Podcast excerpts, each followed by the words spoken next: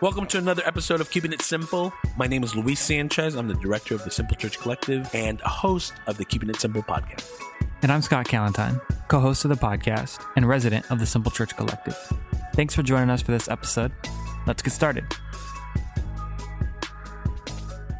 Hi, Micah. Uh, welcome back to the podcast. For listeners who may not know you, tell us a little bit about yourself and your connection to micro churches and simple churches. Hey, Luis, it's great to be here with you on the podcast. Yeah, my name is Micah Dodson. I work with the Alliance Northwest and oversee church planting here in the Pacific Northwest. I also lead an organization called Thrive Church Planting that's focused on um, really helping church planters thrive in the journey and more of a holistic care approach um, to how we come alongside and coach and, and care for uh, people who are planting new churches. When it comes to micro expressions or kind of decentralized church, um, that for me has been a journey over the past uh, about 12 years in church planting of seeing the ways in which maybe we've done a really great job of um, organizing around church and perfecting the expressions of the prevailing model of the church, um, but have maybe not done as great of a job of focusing on people who are not yet Christians and making disciples in the harvest, kind of starting with people who don't yet know Jesus and helping them engage in a discipleship journey that ultimately maybe gathers in a in a home expression or some kind of decentralized mode of the church. So that's been a, a passion for me for the last dozen years, uh, which led us to church planting in the Seattle area in that mode, as well as helping coach and equip other church planters in that mode. And we're grateful for uh, your hard work and your connection to us and to the Simple Church Collective, man. I met you a number of years. In fact, we've been in uh, uh, the greater Seattle area now for about seven years, a little bit over seven years. And it was right around this time of the year that uh, just a little before that we met you. And so, and it's been a huge blessing to connect with you. And, and I just have loved your heart just for listeners. Um, man, Micah is, you know, when they talk about like a salt of the earth person, like you're one of the people that come to mind. And there's a few of those kind of people, like just sweet spirited, that are all about mission and that have gotten to the place in their own life and in their own walk that um, know that Jesus is the main thing and at the same time that they also have a contribution but they do it in a kind way. And so that's been a huge blessing. And i know that i'm not the only recipient of this micah. You like you mentioned your work with the alliance northwest and the um, uh, work that you do at thrive um, are able to connect with leaders all over the Northwest and beyond. And so, one of the main questions that I have for you, kind of getting us started, is um, for for someone in the micro space, right? Uh, how is their development, leadership wise, different than the development in someone in what we would call the prevailing model, the Sunday morning kind of attractional team? Yeah, I think that's that's a great question. Um, in the prevailing model, I think there's a high emphasis on performance, um, kind of your skill set or your competency. And I think with a lot of the um, liabilities and kind of implosions, burnouts, flameouts that we've seen um, in the prevailing model, we've heightened the attention on character development.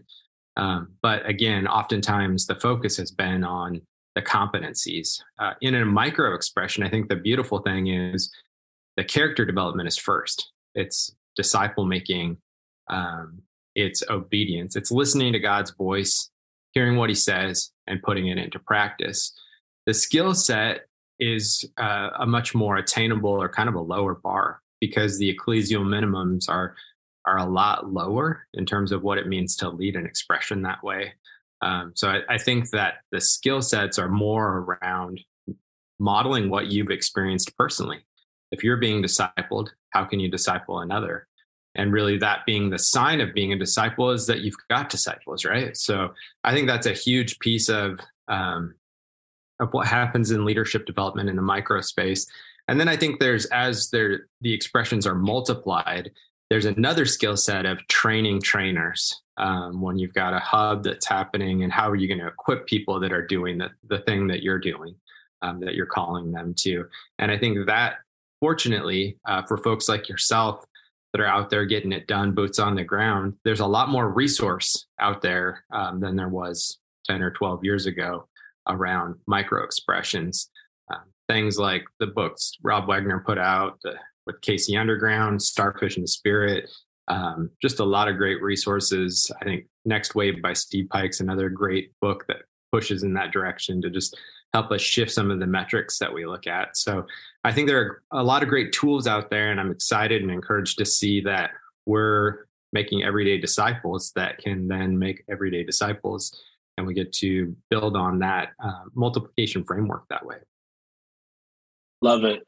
Um, thinking about like all the stuff that has happened and that we've seen in the media in the prevailing model. And I think that, you know, as a person in the microspace now and coming from the prevailing model, like that character stuff is, is so important. And I think at the same time, like it's not like we don't deal with stuff like that. Like we don't have our own gaps in our own thing. Like if if if we're not careful, it just won't be as publicized as other people's stuff. You know, we each have our own stuff and caring for what Pete Scazzero, I think, and others would, you know, our own vineyard is so is so important.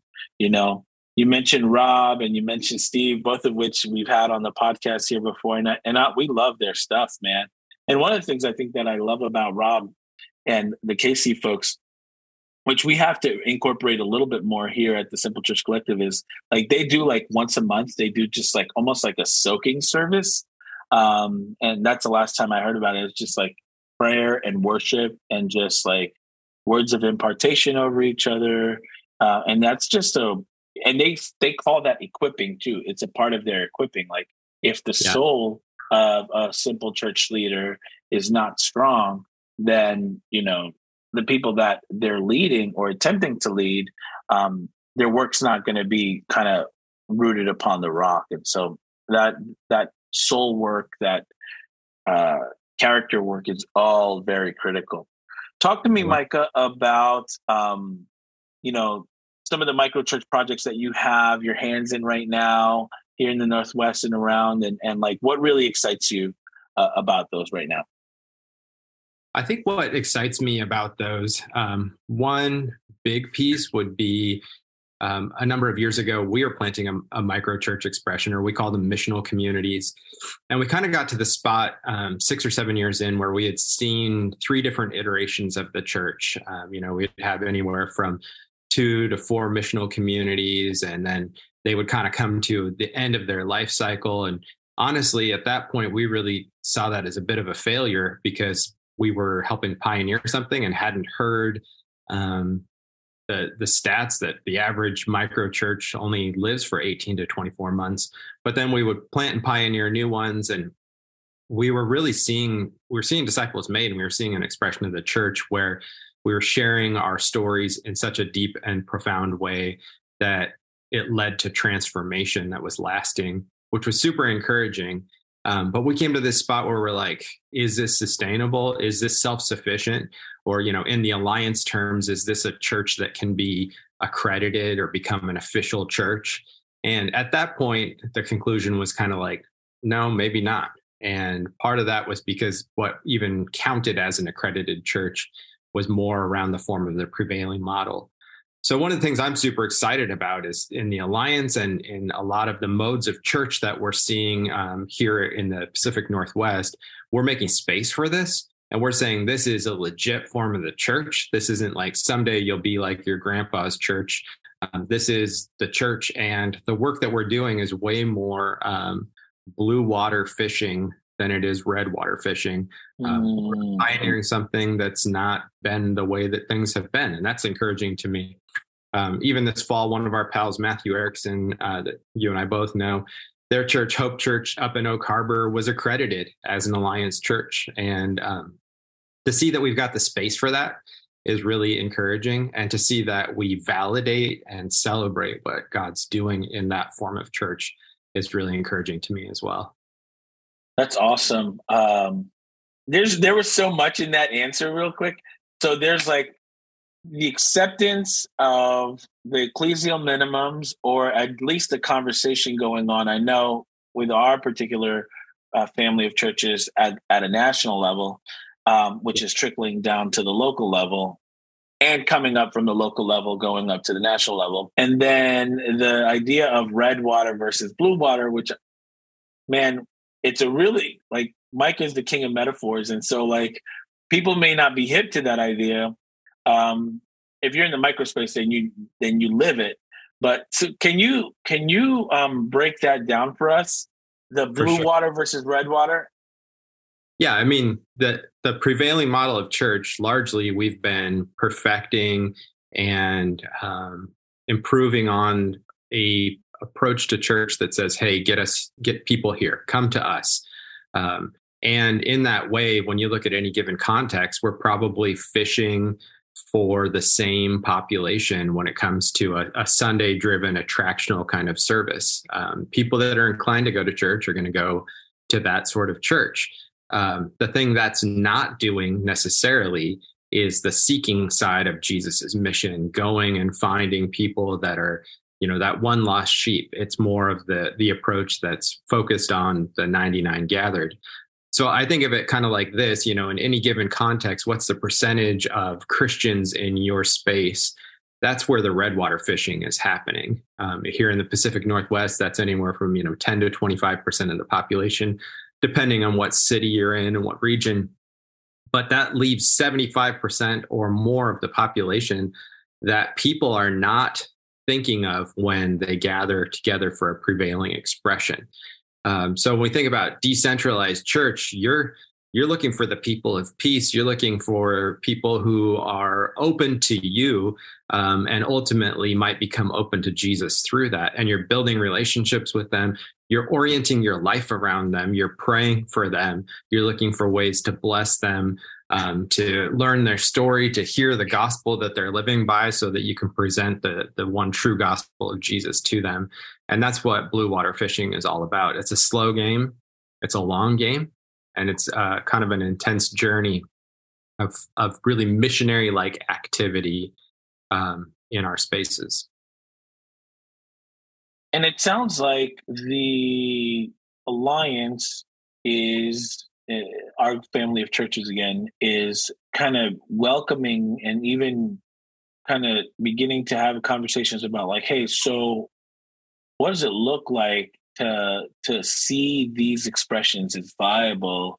And more than that forget viable like biblical like are these biblical true and biblical expressions you know? Because we've talked about and, and you mentioned it already kind of like you know the, the, the lifespan of every church whether it's prevailing model or whether it's microspace it all has you know a born date and an end date right and yeah. I, I, think it was like rick warren who even said that right? Like so it's like so it's what you do in between that matters right? And and every church you know the church of ephesus isn't around anymore you know the, the church of antioch isn't around anymore but the seeds of what they did have trickled down to us to the you know we we now have the fruits you know and the fruits of their work are growing on our trees. And so a lot of people micah jumped on this like micro church space wagon micro church wagon uh, during covid. Give me an update. What are you seeing? Is the steam kind of fading? Is it the steam picking up? Where are we since kind of that big burst of energy went to this kind of thing um, at the beginning of COVID? Yeah, I think, I mean, it seems like churches went in two directions. They went air attack or they went ground attack uh, during COVID. We couldn't meet in the ways that we had been meeting. And so a bunch of churches were like, okay, we've got to get our services online. Um, we've got to figure out how to broadcast this via the World Wide Web. Um, stats are beginning to show that well that probably isn't going away it hasn't enriched the body of christ like we thought maybe it would you know and we had all these um, you know excitement around the number of views and downloads and whatnot that we had for our services um, but that wasn't really effective discipleship uh, became the growing conclusion i think it's it's increasingly showing us that the mode of church where we're sitting and watching is not making disciples.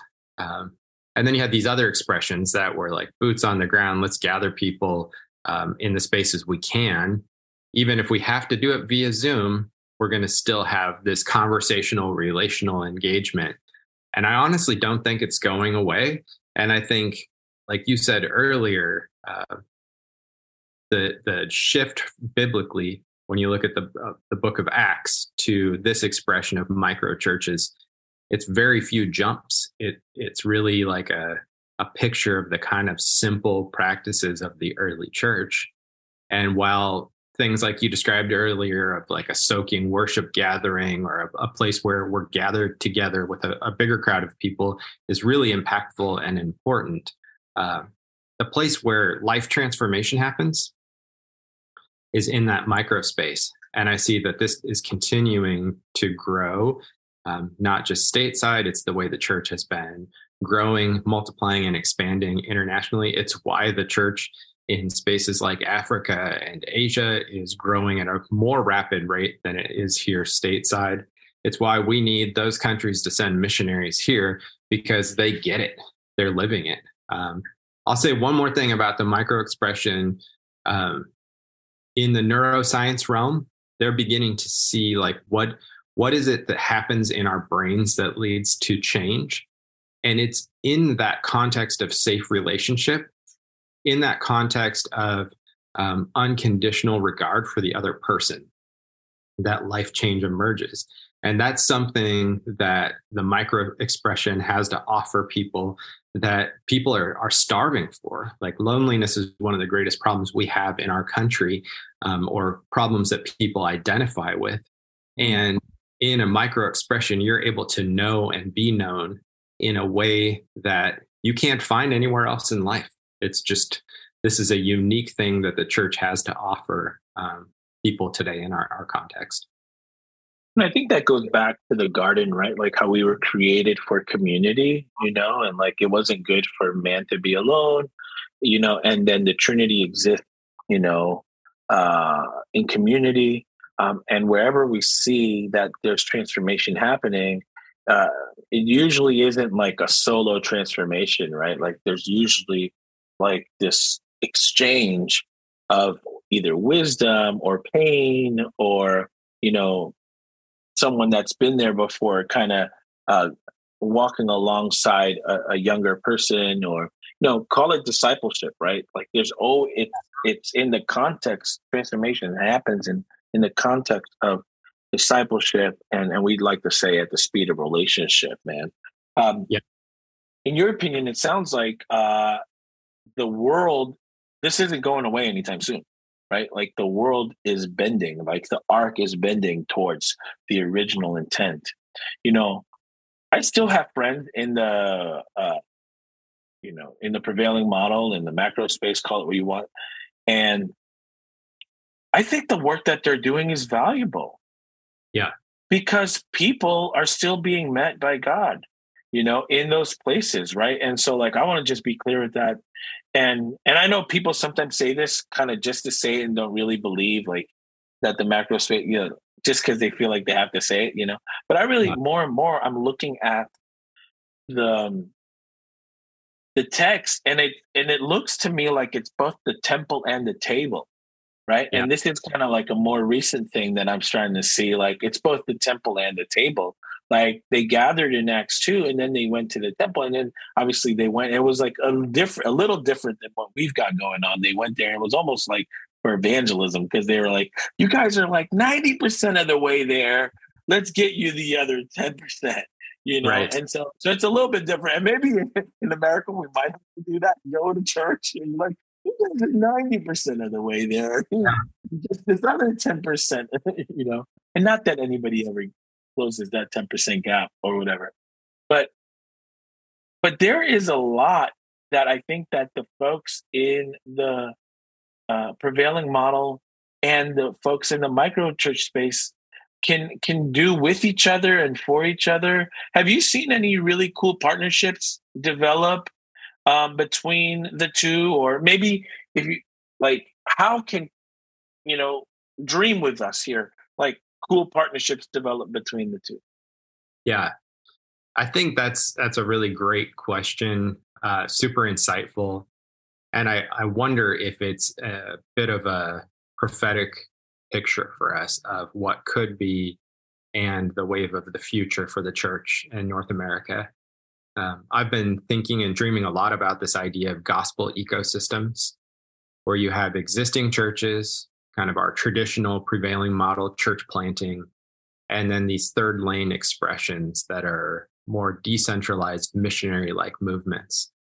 And they're all working together and celebrating um, the different expressions. And I think that is part of the wave of the future that I hope to see in our church, mm-hmm. where you've got existing churches that are are saying, how can we multiply ourselves via church planting and the sending of missionaries, not just missionaries to the end of the earth, but missionaries uh, to our neighboring city, to a community that maybe is less open to a Sunday morning kind of expression of church. How can we how can we be about that sort of sending and you've got missionaries that are out there sensing that they've been sent you know and um, they're celebrating both the work and the prevailing traditional church but also the really hard pioneering work of making disciples in the harvest and i believe that we will learn across lines you know like the things you're learning in simple church collective could be a blessing to the churches that have sent and are supporting you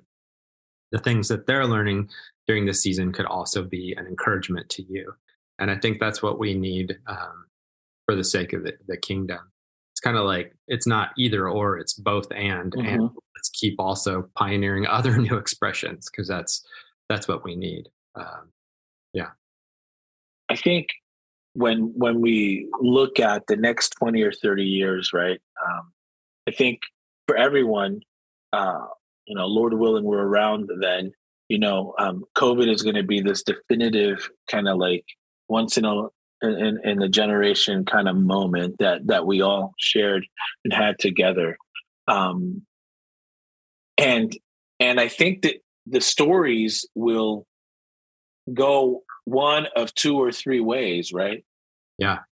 Um, and in those early days, I think for us, and I'm just gonna just kind of we felt like we had to make a decision. We launched two small groups. If people know our story, um, and then three weeks later, COVID hit.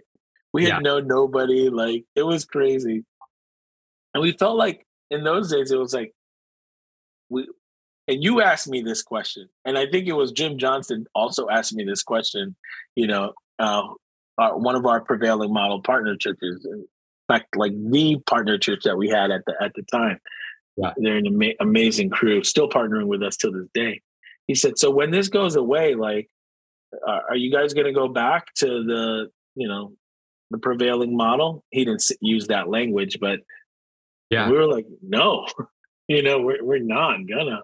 I mean, for as long as we're called to this, we're called to this, you know. And so, in in in this day and age, I think some people either made the decision or tried to replicate what they were doing at church online. And some people may even be feeling like they missed the boat. Like I'm having conversation. I was having this conversation with this guy in Tennessee who's a, a listener, and he's like, "I like what you guys are doing because you guys are trying to integrate um, like a decentralized deal within a centralized form, which is like they're also a part of a denomination. And like mm-hmm. we want to shift gears, but our denomination doesn't have the mechanisms for that, you know? Yeah. Um, so what would you say, Micah, to a person who is looking to shift gears, you know, perhaps within a denominational context, um, to something more micro from a Sunday morning expression? Yeah, I think that's that's a really great question. Um, you need a lot of support, right? And it's tough when you're swimming upstream. Um, friendly fire can be some of the most wounding um, when the folks you think you're working with starts sending shots across the bow, like, "Hey, what you're doing is not valid." Um, I think my encouragement to people that want to pursue that is to, to find some partners, even if it's not in your tribe, that would just celebrate and champion and pray for you. Um, and then also just to be able to cast vision that it's not like you're against the way things have been done. Mm, important. Trying to pioneer something that's doing something slightly different. Like I remember back in the day, I had a family member ask me, like, how do you plant a church? And I was like, well, you build a core team. It's kind of like you're building a rocket ship and you're building these stage boosters that you get through your preview services and your come and see services and um, all of your felt needs ministries. And eventually you've got enough critical mass that you've got this momentum to launch the church that continues on. And I, I had all these stages that I talked through and super complicated and complex. And then fast forward a few years later, we were part of, part of planting a micro expression. It was like, well, you pray and fast, find people of peace, and you start discipling them. And I, I think part of this, the simple nature of that is something that we can get our heads around biblically. And also, you can just kind of get done. Like, that would be my encouragement for people that are curious about this is uh, stop talking, start listening to the Lord, and get out there and get it done. Um, and I don't mean that in a in a harsh way. I just mean like there are people that are hungry for relationships right now. There are people that might be open to the work of God in their life, and uh, are we looking for them? And are we spending time on that, or are we spending time complaining about all the ways church has gotten it wrong in mm century. Love it, man. You don't need anybody's permission to love the people in front of you. Yeah. You know? Like you don't need denominational support for that, you know? And I think the beautiful thing is like all those other things are added. Like if you're already sensing a pull towards like micro stuff, like you can start with where you're at, you know? And it doesn't need to be sexy. And to be honest with you, it probably won't be sexy at the end either. It's messy. It's loving your neighbor. It's eating with people. It's cleaning up dishes. You know, like that's yeah. what it is, right? My buddy Shane Claiborne would say in Philly, yeah, everybody wants to start a revolution, but nobody wants to do the dishes. You know, like and disciple making is doing the dishes. It is. It's it's it's like loving people, being with them in their mess, you know, and like doing the everyday stuff of life, man. Micah, I love this short conversation that we've been able to have. Um, man, what would you say uh, to people that want to know more about the work of Thrive? Talk to us about the work of Thrive and like what you do at Thrive, and um, what, what what kind of services you guys provide for planters and that kind of thing. Yeah, I was meeting with one of the planters that we served just recently, and he was talking about um, a situation in his church, like a little leadership blow up. And he was sharing with me that he was meeting with a group of other church planters, and they were asking like, how how are you kind of weathering those storms um, when things blow up? And he said, you know, the beautiful thing for me is that I was able to reach out to my coach, talk through um, the situation that he was going through, kind of this leadership crisis, process it there, trust the Lord with it, leave it there, and move past it. Um, and he contrasted that with prior to having a coach. Um, and Thrive is church, his church planting coaching organization. And he said prior to that, he would have just gotten hung up on that crisis and it would have gotten a lot of attention for him for weeks. Um, and I think that's kind of a beautiful picture of what we do uh, through coaching, through assessments, through trainings, um, through caring for church planters. Uh, we try to help them move past those struggles that you hit um, to see what they need holistically and to move into health and dependence on the Lord through that. Um, so, Thrive Church Planting does assessment, coaching, training, support, and care. Uh, we do that across denominational lines. If folks are interested in getting that kind of support, uh, our coaching services are, are really focused on outcomes. We also have done a, bit of work on um, pairing leaders with mental health services. Um, my wife works in that arena, and so we've got a lot of great resources here in the Pacific Northwest that way. Um, and we've been able to help connect folks to other partnering churches um, and other training opportunities. So that's that's really what we're about. Um, oh, I guess one other thing that we're passionate about is is helping on the fundraising side of things, whether it be through creative um, vocational income streams or support raising in the kind of traditional missionary sense. Um, but we want to come alongside church planters. And I would say the way we care is a lot more holistic, and um, we'd rather care thoroughly for a dozen leaders then um, a little bit for a couple hundred leaders. And so that's really our focus that way as well. If people Love want to hear man. more about it, uh, thrivechurchplanting.org.